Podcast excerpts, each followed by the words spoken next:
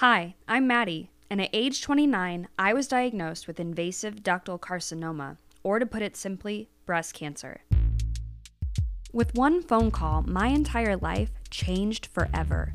I went from being a normal woman in her late 20s to a person with a disease that could kill me.